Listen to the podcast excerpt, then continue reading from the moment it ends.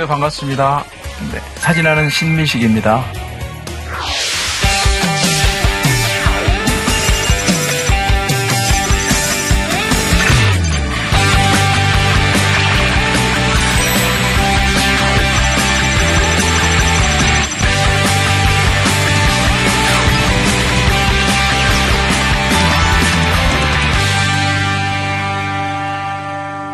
오늘 여기 오기 전에 결국 이러한 나눔에 대한 강의 요청을 듣고 아, 생각을 많이 했어요. 과연 내가 무엇을 나눴는지 아니면 어떤 이야기를 나눌 것인지에 대한 고민을 많이 해봤고요. 예, 제가 이제 올해 이제 53살이에요. 예. 사진을 시작한 지가 30살에 시작해갖고 42살에 데뷔를 했고요. 지금까지 한 28권의 책을 냈어요. 그래서 앞으로의 꿈이 35권의 책을 쓰는 거고 65세까지는 배낭여행을 다니는 게 꿈입니다. 네, 또 하나의 꿈은 60이 되기 전에 결혼을 하는 게 또 꿈이기도 하고요. 그게 가장 어려운 것 같아요. 네, 사실 제가 본의 아니게 처음에는 아프리카에 대한 관심이 많은 사람이 아니었고요. 남미나 유럽 쪽을 여행을 많이 했는데 우연찮게 마다가스카르라는 곳에서 저를 초청했어요. 그래서 마다가스카르를 가게 됐고 거기서 처음 제 삶이 새롭게 변화가 된 거예요. 44살에 갔는데 공항에서 시내에 들어가는 20분 정도밖에 되지 않는 거리에서 제가 가방에서 수첩을 꺼냈어요. 그리고 메모를 했어요. 내가 45년 가까이를 한국에 살았는데 나머지 삶을 살아야 된다면 그것도 외국에서 살아야 된다면 여기겠구나. 그런 생각을 들게 했고요. 근데 그 느낌은 지금도 왜냐고 물어보면 말할 수가 없어요. 근데 우리 그런 거 있지 않나요? 너무 좋으면은 이유가 없는 거.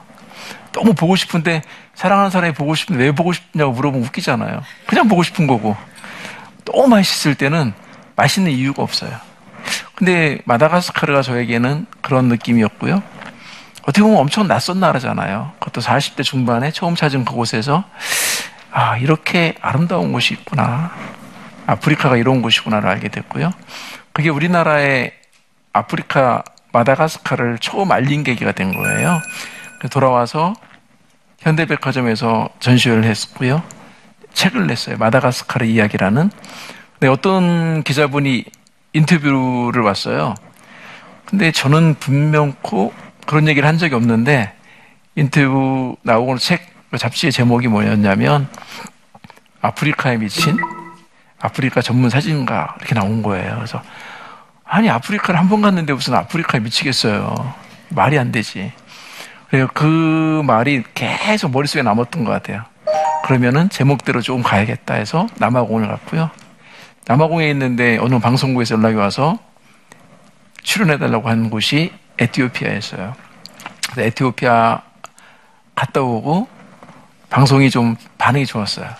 사부작이었는데 그러다 보니 다른 데서 계속 아프리카 요청이 오기 시작한 거예요. 그래서 지금까지 한 35번 정도를 아프리카를 가고 제가 의도하지 않았던 부분들, 아프리카에 관심 없던 부분들이 제 의지와는 상관없이 아프리카를 가게 되는 계기가 된 거죠.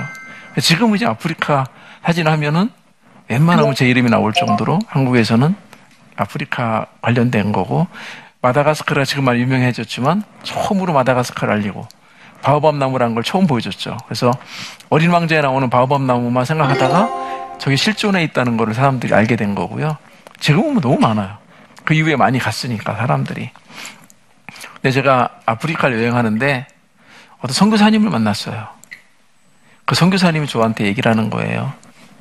작가님, 아프리카에 아이들에게 신발을 신겨주면 사망률이 25%가 줄어듭니다. 그러는 거예요. 그게 너무 충격적이었어요. 집에 돌아와서 신발장을 보니까 이 한 6단 정도가 돼요. 신발장이. 신발이 더 이상 들어가기 힘들 정도로 꽉꽉 채워져 있는 거죠. 1년, 2년 동안 한 번도 안 신은 신발이 이렇게 내가 있고, 아, 되게 막 내 자신한테 실망스러워 화가 났어요. 안 되겠다. 그때부터 기도를 하게 됐고요. 제 블로그 뭐 팬클럽 카페도 있는데 사람들하고 나누기 시작했어요. 나는 에티오피아에 천 켤레 신발을 가져갈 거야. 사람들이 처음에는 저는 참 무식했어요. 천 켤레 정도면 내가 여기 상구에 사갖고 가야지 했는데 천 켤레가 얼만큼 될 것 같아요. 우리 일반적으로 보는 뭐 스타렉스 밴 같은 거 있죠. 거기 가득해서 두 차입니다. 근데 저는 그걸 들고 가려고 생각했는데 생각해보 생각해보니까 양이 어마어마한 거예요. 그래서 그러면은 가서 사자. 그래서 제가 강의 다니고 책 내고 사람들하고 블로그를 통해서 인터넷 통해서 이야기를 나누었는데 그게 3년 정도, 2년 반 정도 걸린 것 같아요. 기적적으로 2,300만 원이 붙였어요. 어떤 사람은 만 원, 어떤 사람은 100만 원. 그래서 사람들을 10명 정도를 모아서 같이 갔어요. 같이 가서 이 아이들과 함께 신발을 신겨주고, 근데 신발을 신겨주기 전에 그쪽 에티오피아에 우리로 치면은 뭐 동사무소 같은데 뭐 생활보호 대상자 있을 거 아니에요. 그분들에 대한 명단을 다 받은 거예요. 천 명에 대한 명단을. 그래서 어린 아이 뭐 여자의 발 사이즈, 남자의 발 사이즈 이걸 다 받았어요. 에티오피아에 가서 신발을 사는데 신발 가게가 그렇게 천 켤레를 팔 만한 신발 가게가 없어요. 우리나라도 그렇지 않을까요? 아무리 커봤자 아이들 신발 천 켤레를 어떻게 팔겠어요? 근데 수소문했는데 딱한 군데 나라에서 운영하는 신발 가게가 있는 거예요. 거의 저하고 에티오피아에 있는 사람들하고 같이 가고 신발을 사이즈 고르고 사는 데만 이틀 걸렸어요. 근데 신발 다 사갖고 이제 봉고차에 싣고 현장에 가죠. 그래서 그게 이제는 제가 오늘 첫 번째 보 여드리는 이 아이들의 신발이 없기 때문에 발이 뭐냐면 왜 죽는지 혹시 모르시죠? 감염이 되는 거예요. 맨발이 상처가 나면 파상풍 걸리는데 저희 나라는 파상풍 걸리면 그냥 소독하고 병원에 충분히 치료가 되지만 이런 시골에 사는 친구들에게는 이게 더 커져갖고 죽음에까지 이르게 되는 거죠. 평생 병원 한 번도 못 가본 아이들이니까 그래서 발을 보호해줘야 되는 거죠. 이렇게 발들이 보면 엄청나게 거칩니다. 근데 발바닥이 워낙 단단하기 때문에 찔리진 않아요. 웬만한 가시나 이런 거로는. 근데 옆에 찔리거나 연약한 부분이 찔릴 수가 있어요. 발바닥은 어지간하면 괜찮은데 옆에 그래서 이게 발을 보호해 줘야 되는 그런 역할을 하는 거죠 신발이. 이 아이들과 함께 신발을 고르고 현지인들과 함께 신발을 나눠주기 시작했어요. 근데 어떤 아버지가 자기 아이의 신발을 신겨주는 거예요. 근데 한 번도 이게 신발을 신겨본 적이 없는 거예요, 아빠가. 운동화끈을 매본 적이 없는 거죠. 어, 근데 그게 마음이 너무 아팠어요. 아이를 위해서 신발을 사줘본 적이 없는 아빠? 어떤 마음일까? 근데 더 마음이 아팠던 거는 이게 사이즈는 이분들이 다 적어서 보내줬는데 신발을 제대로 사본 적이 없잖아요. 그러니까 이게 길이는 맞는 것 같아요. 근데 여러분 신발 보면 아시잖아요. 길이만 중요한 게 아니라 볼이 중요해요. 길이는 맞는데 볼이 안 들어가요. 근데 안 들어가는데 저거를 안 맞는다 그러면 내가 다시 가져갈까봐 억지로 끼워 놓아요, 신발을. 근데 그런 안쓰러운 모습들도 있고요. 그렇게 신발을 신겨주는 거죠. 근데 저는 그런 생각이 들었어요. 왜 이 신발이 이 사람들에게 중요할까? 더 슬픈 건 뭐냐면 그 신발을 줬는데 신발을 안 신는다는 거죠. 아까워서 못 신는 거예요. 저도 13남매 막내로 시골에서 자랐기 때문에 너무너무 가난하게 자랐거든요. 근데 신발 사주면은 머리맡에다가 탁 넣고 감상하고 보고 내가 비록 빵꾸난 고무실을 신고 다녀도 내 그 털신 운동화는 있는 것만으로 행복하지 않나요? 여러분 통장에 1억이 있으면요 오늘 굶어도 배가 부른 거예요. 근데 아무리 배가 불러도 내 통장이 마이너스 통장이면 배고픈 거죠. 이 신발을 안 신고 신발을 박스채 다 들고 와서 가는 거예요. 그게 더 마음이 싸네. 난 속으로 속상했어요. 아니, 신발 신으라고 갖다 줬더니 신발을 신질 않아. 그리고 나서 돌아와서 사람들하고 이 사진을 찍고 영상을 보여주고 나눴어요. 후원했던 사람들과 함께. 그 사람들이 더 은혜 받는 것 같아요. 나눔이란 그런 거예요. 내가 아니라, 받는 내가 아니라, 주는 그들이 더 행복한 거예요. 근데 영상을 보여주니까 어, 내가 낸 거에 대해서 너무 확실히 보여줬잖아요. 너무 좋은 거죠. 그 이후로 크록스에다가 연락을 했어요. 샌들 파는데. 근데 저는 좀, 좀 무식해요. 그냥 일단 전화를 해요. 내가 아프리카를 가는데 크록스 신발 천 켤레가 필요할 것 같다. 누구세요? 어, 나는 사진하는 사람이고, 정 모르면 인터넷에서 검색해봐라. 근데 제가 다행히 인터넷에 그런 나눔에 대한 것들이 좀 나온 게 있어요, 기사들이요. 전화가 왔어요. 좀 더 일찍 연락했으면 2,000켤레도 줄 수 있었다는 거예요. 그리고 저한테 1,000켤레를, 600켤레를 보내왔어요. 당장 필요하니까. 그 중에 이제 아이들 신발을 고른 게 한 150켤레. 그래서 1000켤레였고 1150켤레 정도가 첫 번째 나눔에 사용되게 된 거죠. 제가 에티오피아를 다니면서 느낀 것 중에 하나는 사람들이 너무 착한 거죠. 바보 같아요, 보면 조금.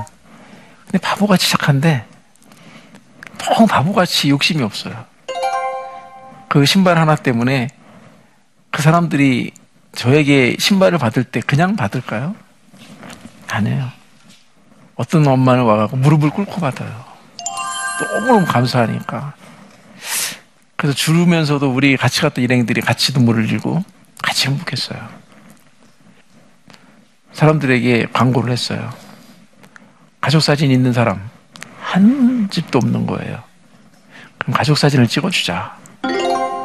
특별히 뭐 우리처럼 스튜디오가 아니고 그냥 일반 벽. 지금 보시는 사진에 보면 저기 가족들이에요. 가족 사진을 저는 아프리카를 여행할 때는 항상 휴대용 프린트를 갖고 다니기 때문에요. 그 자리에서 프린트 해갖고 그 자리에 주거든요. 지금까지 한 1,500가족의 가족 사진을 찍었어요. 제 꿈은 계속해서 저 일을 하는 거고요. 그게 뭐 만 가족, 10만 가족이 될 수도 있어요. 근데 이 나에게는 너무 흔한 사진인데 이분들에게는 저 가족 사진 하나가 너무나 큰 의미예요. 사실은. 보면 아이들도 저렇게 많아요. 근데 애들이 보면 다 행복하죠. 근데 이게 가족 사진의 의미가 뭐냐면 한 장의 사진도 중요한데 그날 그 시간이 이 사람들에게 놀이가 돼요. 근데 그거 갖고 놀고 재밌는 거죠. 그래서 같이 앞에서 막 놀리고 막 웃기고 막 이 마을에 하나의 잔치가 되기 시작해요. 그러면 다시 액자 받으러 오거든요. 액자를 주면 너무 행복해하죠. 이렇게 우리가 뭐 아프리카에 대해서 알고 있는 것들 중에 잘못된 상식이 많은데 뭐냐면 아프리카는 덥다고 생각하죠. 여기는 이제 에티오피아의 예가체프란 곳이에요. 커피 좋아하시면 예가체프 많이 들어보지 않았을까요? 아프리카 중에 이제 에티오피아가 커피의 원산지예요. 처음 커피가 생겨난 거고 그 지역 중에 가장 유명한 데가 예가체프입니다. 근데 여기는 추워요. 문제가. 아침 온도가 우리 지금 온도랑 똑같아요. 근데 이 사람들이 가난한 사람들은 맨 바닥에서 잠을 자요. 몸이 어떻게 있어요? 되게 안 좋죠. 그래서 생각하게는, 생각해낸 게 뭐냐면, 이 사진을 찍고 돌아오고 신발 나눠주고 돌아왔을 때 생각하게 된 게 뭐냐면 매트리스를 나눠주자. 매트리스가 없어요, 집마다. 그리고 신청을 받았어요. 가장 가난한 집들을 찾아가고 50집을 받아갔고요. 그래서 저렇게 매트리를 사갖고 다 나눠주기 시작한 거예요. 집이 정말 매트리스가 하나 들어가면 집이 전부예요, 그냥. 그리고 어떤 집은 네 가족인데 딱 그릇 네 개가 전부인 가족들도 있고요. 그만큼 사는 게 너무 촉박하고 어렵죠. 사는 게 촉박하고 어려운데 저기를 이제 제가 일곱 번을 갔기 때문에 같은 지역을 계속 갑니다. 저를 너무 잘 알아요. 저 가면은 아이들이 옷 잡고 늘어집니다. 그리고 막 가지 말라고 막 울어요. 돌아올 때쯤 되면은 서로 막 눈물로다가 이별을 하죠. 그게 결국은 다시 그곳을 갈 수밖에 없는 마음이 통하는 거죠. 이 친구는 누구냐면 예가체프에 사는 후레, 후레오라는 친구예요. 이 친구도 보면은 가족 사진을 찍으러 왔는데 혼자 왔어요. 왜 혼자 왔을까? 근데 나중에 앉았을 때 몰랐죠. 근데 다리를 사용 못해서 기어 다녀요. 두 발로 기어 다니는데 제가 가족사진을 다 찍고 이 친구의 액자를 주고 가고 있는데 차를 타고 가는데 저 앞에 기어가고 있는 거예요. 제가 잠깐 차를 세웠어요. 차를 세웠는데 인사를 했더니 저를 보면서 너무 그 나라 말로 땡큐예요. 너무 고맙다고 저도 활짝 웃는데 그 웃음이 어머 너무 막 아린 거예요. 그런 거 있잖아요. 아, 뭐 이게 뭐지 뭐지? 그리고 제가 숙소 돌아왔다가 거기에 사는 분한테 요청을 했어요. 그 후레온의 집을 갈 수 있냐고. 집을 가봤는데 커피 농장 안에 움막으로다가 조그맣게 젖어 있는데 거기 추운 지역이라고 그랬잖아요. 그냥 뭐 나무로다 이렇게 다 바람이 다막 불어와갖고 그냥 아무런 피할 피 비나 이런 걸 피할 수 없는 그런 곳에 살아요. 그래서 제가 입고 있던 옷 벗어주고 얘기를 많이 했는데 그런 얘기를 했어요. 그냥 나는 형이 되고 싶다고. 다시 돌아올 거라고. 돌아와서 저 후레오에 대한 사연들을 사람들과 나눴어요. 그때 첫 번째 기도 제목이 뭐였냐면 후레오에게 집을 줘주자. 지금 이게 보여지는 이 집이 이렇게 보면 완성은 안 됐어요. 벽도 칠해야 되지만 엄청 좋은 집이에요. 이 동네에서는요. 그래갖고 이 친구네 집을 줬는데 완성은 못 봤어요. 완성이 제가 갔을 때 거의 80% 공정이 끝났고 여기는 아프리카의 좋은 집과 안 좋은 집의 기준은 바닥에 시멘트가 있냐 없냐예요. 바닥에 맨 흙바닥이면 안 좋은 집이고 여기는 축대도 시멘트고 바닥도 시멘트로 다 깔아요. 그래갖고 거의 완성되기 거의 직전에 이제는 제 찾아갔을 때그 친구 좀 많이 변했죠. 그래서 저 후레온의 집이 지금 완성이 됐을 거예요. 또 아름답게 완성이 됐을 것 같은데 그걸 아직 못 봐갖고 좀 답답해요. 어떻게 생겼을까? 근데 방이 두 칸이에요. 되게 큰 집이에요. 저기서는. 그래서 야, 한 칸 살던 사람이 두 칸 살아보면요. 행복할까요? 엄청 행복하죠. 근데 내가 이 후레오 이 친구에게 물어봤어요. 통역을 통해서. 행복하니? 그러니까. 한 말도 안 해. 조금 속상했어요. 근데 고개를 숙이고 계속 울고 있는 거예요. 그럼 나중에 한 얘기는 딱 뭐였냐면 누군가 자기를 위해서 이렇게 마음을 써준 게 처음인 거죠. 자기는 장애인이기 때문에 일도 못하고 국어를 하는 친구예요. 동네 어귀 로타리 같은 데서. 근데 한 번도 자기는 같은 느낌으로 사람들이 자기를 위해서 앉아줘 본 적이 없는 거예요. 근데 같이 앉아서 이야기하고 포옹하고 처음 본 낯선 사람인데 내가 보면 이 집보다 가장 큰 행복이 아닐까? 사실은 이 친구 한 달 버는 돈이 한 15,000원이에요. 근데 이 집 짓는 비용이 거의 400만 원 정도예요. 영원히 가질 수 없는 집이죠. 영원히. 그래 너무 크니까 너무 큰 걸 주니까 그냥 이게 우리도 그럴 것 같아. 누가 나한테 맛있는 저녁 사주면 너무 행복한데 야, 너 반복 아파트 그거 20억짜리 하나 사줄게 그러면 이상할 것 같아요. 어떻게 보면 이 친구에게는 엄청난 큰 집을 우리 한 우리 집에 한, 한 3억짜리 하나 사준 거나 마찬가지일 수도 있어요. 갑자기 모르는 놈이 와갖고 좀 뭐, 친구라고 그래고 난나 앞으로 형이 될 거야 이렇게 얘기하더니 갑자기 집을 사주는 거죠. 집을 줘준 거죠. 동네 사람들이 다 와서 구경하는 거죠. 근데 자기는 이 후레온의 집이 이 동네에서 맨 끝이에요. 그리고 엄청 경사진대를 올라가야 되는데 이때가 장마철이에요. 우기철이죠. 그러니까 손익이 진흙이 거기를 갔다가 그냥 기어서 올라가고 왔다 갔다 하잖아요. 이 후레오, 후레오를 통해서 아, 왜 우리가 나눔을 해야 되는지에 대해서 생각을 하게 됐어요. 내가 왜 이곳에 왔는지도 생각하게 되고, 저는 사진작가인데, 사진만 찍지 않게 하고 하나님이 나에게 이들을 보게 하는가. 근데 그거의 가장 큰 기준은 저에게 하나님이 준 가난이라는 선물이었던 것 같아요. 내가 만약 부자인 상태로 여행을 하고 사진가가 되고 그랬다면 아프리카를 갔을 때 불쌍하게 봤을 것 같아요. 불쌍하고 지저분하고 가난하고.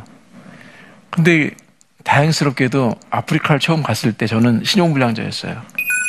매일 막 빚독촉에 뭐 법원에서 뭐 날라가고 뭐 이런 상황에서 갔는데 사진을 찍는데 아이들을 찍는데 어떤 느낌이 들었냐면 고백을 했어요. 네가 나보다 낫다.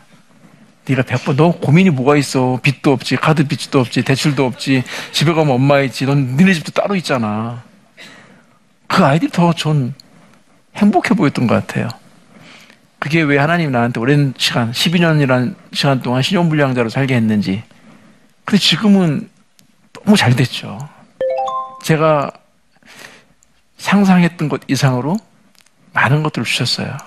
내가 가장 힘들고 아플 때 딱 눕지 않았던 성경 구절이 하나 있는데 그게 뭐였냐면 욥기였어요. 욥기 성경에 보면 감당할 시험만 주신다는 하나님의 말씀이 있었고요. 그 이후에는 상, 생각보다 더 큰, 상상할 수 없는 더 큰 축복을 주신다고. 그러면서 또 연결됐던 게 찬송이 뭐였냐면 그리 아니하실지라도였어요. 그 희한하게 연결이 돼갖고 제가 찬양인도를 청년부에서 했었는데요. 그 찬양을 늘 해요. 늘 눈물이 나는 거죠. 한 노숙자도 한 1년 가까이 사는 것 같아요. 근데 그때도 가장 기뻤던 거는 내가 사진가로 가는 일이 후회되지 않았다는 거죠. 뭐 좋은 직장도 있어 보고 월급도 많이 받아봤지만 거기서 느낄 수 없었던 거는 내가 카메라를 들고 나갔을 때예요. 근데 아프리카를 가보니까 사진가가 할 수 있는 너무 많은 나눔들이 생기기 시작한 거죠. 지금 새로운 작업들을 하고 있어요. 에티오피아에 카페를 만들어요. 제가 한국에는 유명한 카페를 하나 갖고 있는데요. 마다가스카르 카페예요. 근데 그걸 하고 나니까는 카페 요청이 많이 들어와서 한 4개 정도를 만들어줬어요. 근데 나는 카페를 내가 인테리어 할 수 있다고 생각 안 해봤는데 그 재능이 있어요, 저에게요. 하면서 하면서 많은 것들을 느끼게 됐죠. 그래서 에티오 계속해서 사람들에게 후원금을 받고 나눔을 받고 하는데 이거에 대한 좀 한계점을 느끼기 시작해서 에티오피아를 내가 도와야 된다면 차라리 에티오피아에서 자급자족할 수 있는 걸 찾자. 그래서 한 1억 원 정도를 투자해서 에티오피아 카페를 만들고요. 거기에 벌어들인 모든 수익은 에티오피아 장학금으로 써요. 그 일들이 이제 막 얼마 전에 했는데 계약금을 천만 원을 줬는데 떼먹혔어요. 그래, 하나님이 아직은 때가 아닌가 보다. 근데 좀 더 기다리자. 그래서 다시 또 알아보기 시작하는 거예요. 장소를. 근데 이제 다른 사람을 찾았죠. 근데 안 되는 거는 분명한 이유가 있어요. 오히려 만약 그때 잘 돼서 바로 시작했었다면 나중에 더 큰 실수를 할 수도 있지 않았을까? 근데 천만 원이 저는 게 하나도 안 아까웠어요.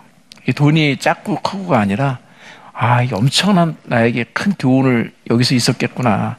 그래서 원래는 10월 달에, 10월 말에 오픈하기로 했다가 늦어지고 늦어지고 해서 내년 봄 정도로 생각하고 있어요. 근데 내가 꿈꿔왔던, 내가 계획했던 모든 것들은 항상 내가 생각했던 것보다 높게 이루어졌어요. 그거에 대한 해답은 쓰시기 위험이겠죠? 그렇게 기도했었으니까. 배고플 때는 하나님 내가 밥을 얻어먹으러 갈 때는 꼭 그랬어요. 나중에 돈을 많이 벌면 밥 먹는 건 엄청나게 사주겠다. 지금도 후배들한테 한, 한 달에 100만 원씩 사는 것 같아요. 아니면 내가 나보다 어려운 사람을 위해서 더 쓰겠다. 그런 기도를 했기 때문에 그런 거 충분히 이루어지는 것 같아요. 앞으로도 여러분들이 아프리카를 생각할 때는 불쌍함이 아니라 동정이 아니라요. 동경으로 후원했으면 좋겠어요. 그들이 저에게 뭘 도와달라고 요구한 게 아니라 내 마음이 원해서 갔기 때문에 그 동정이 아니에요. 가장 인격적으로 도울 수 있는 거는 그냥 동경하는 마음이죠. 그런 마음으로 여러분들이 잘 교회가 왔, 왔으면 좋겠습니다. 부족한 시간이지만 나눠서 행복했습니다. 고맙습니다.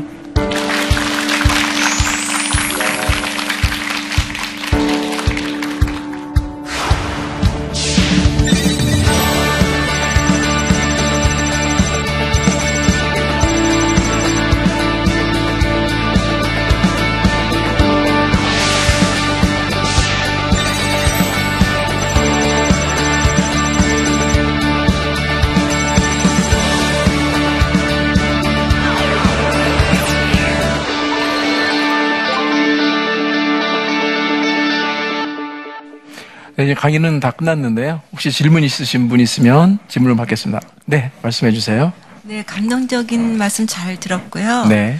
많은 나라를 여행하셨다고 하셨는데 네. 그 수많은 여행 중에 음. 아, 난 정말 행복하구나 하고 느낀 장소나 사람들과의 그 만남이 궁금한데 음.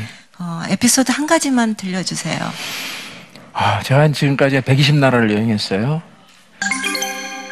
이 여러 가지의 이게 의미들이 있잖아요. 내가 좋았던 것들은 자기의 생각과 환경에 따라서 많이 달라지긴 하는데 저한테 풍광이 가장 좋았던 곳을 뽑으라면 볼리비아의 우유니 소금 사막일 거예요. 거기에서 사진을 찍는데 저도 모르게 한없이 눈물을 흘린 거예요. 그 눈물이 모르게 나오는 거죠. 근데 카메라 어느 순간 찍고 있는데 보이지가 않아요, 앞이요. 왜 그런가 했더니 나도 모르게 눈물이 줄줄 흐르고 있더라고요. 그래서 수- 수첩을 꺼내서 메모를 하기 시작했고 그 내용이 감동이 오기 전에 절대로 셔터를 누르지 말아야 했어요. 근데 지금 책 제목은 감동이 오기 전에 셔터를 누르지 말아로 써- 바꿨어요. 근데 그게 이제 사진 하는 친구들에게는 아마추어나 이런 분들에게 되게 많은 교훈적인 메시지예요. 그게 말을 뭐 만들어내려고 한 게 아니라 그 순간 제가 느꼈던 가장 행복한 순간이니까. 풍광을 얘기한다면 저는 볼리비아 우유니 사막이었던 것 같고요. 사람을 이야기한다면 마다가스카를 처음 갔을 때 아이들의 눈이 거울이에요. 사진을 찍고 있는데 그 아이의 눈에 제가 보이기 시작해요, 항상. 그래서 야, 사람이 어떻게 이렇게 아름다운 눈을 가질 수 있을까? 어, 제 눈과는 비교할 수 없는 초롱초롱하고 반짝반짝한 그 눈 때문에 너무너무 행복했죠. 그래서 사람은 아프리카가 훨씬 저에게 감동을 준 곳입니다. 네, 오늘 뭐 함께 해주셔서 고맙고요. 여러분들에게 조금이나마 즐거운 시간이 되었었으면 저도 행복합니다. 고맙습니다.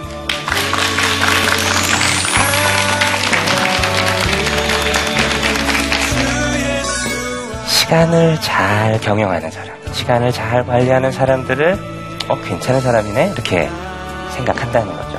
순 우리말로 하면 앞가림을 잘하는 사람들입니다. 능력도 있지, 인맥도 든든하지, 자기의 앞가림도 성실하게 잘하는 사람들을 사람들은 괜찮은 사람이라고 생각합니다. 쓸모 있는 능력을 갖추기를 노력해보자. 책임지는 관계를 가지도록 노력해보자. 신뢰받는 인생이 될 수 있도록 애써보자. 이것이 제가 가지고 있는 자기 경영에 있어서의 커다란 세 가지 전제입니다.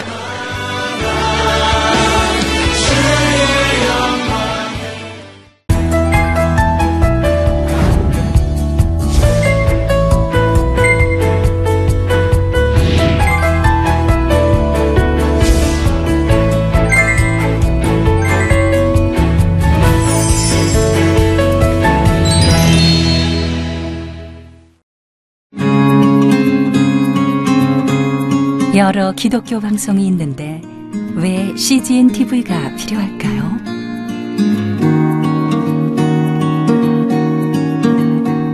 많은 후원이 필요한 이 사역을 왜 이어가야 할까요?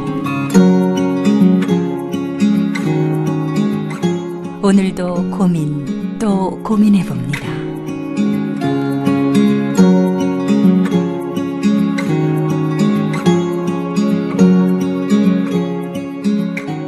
선교사님의 웃음 그리고 눈물까지 작은 도움이 될 수만 있다면 CGN TV의 존재 이유 충분하지 않을까요? 온 누리의 복음을 땅 끝까지 CGN TV와 함께 땅끝 선교사가 되어 주세요.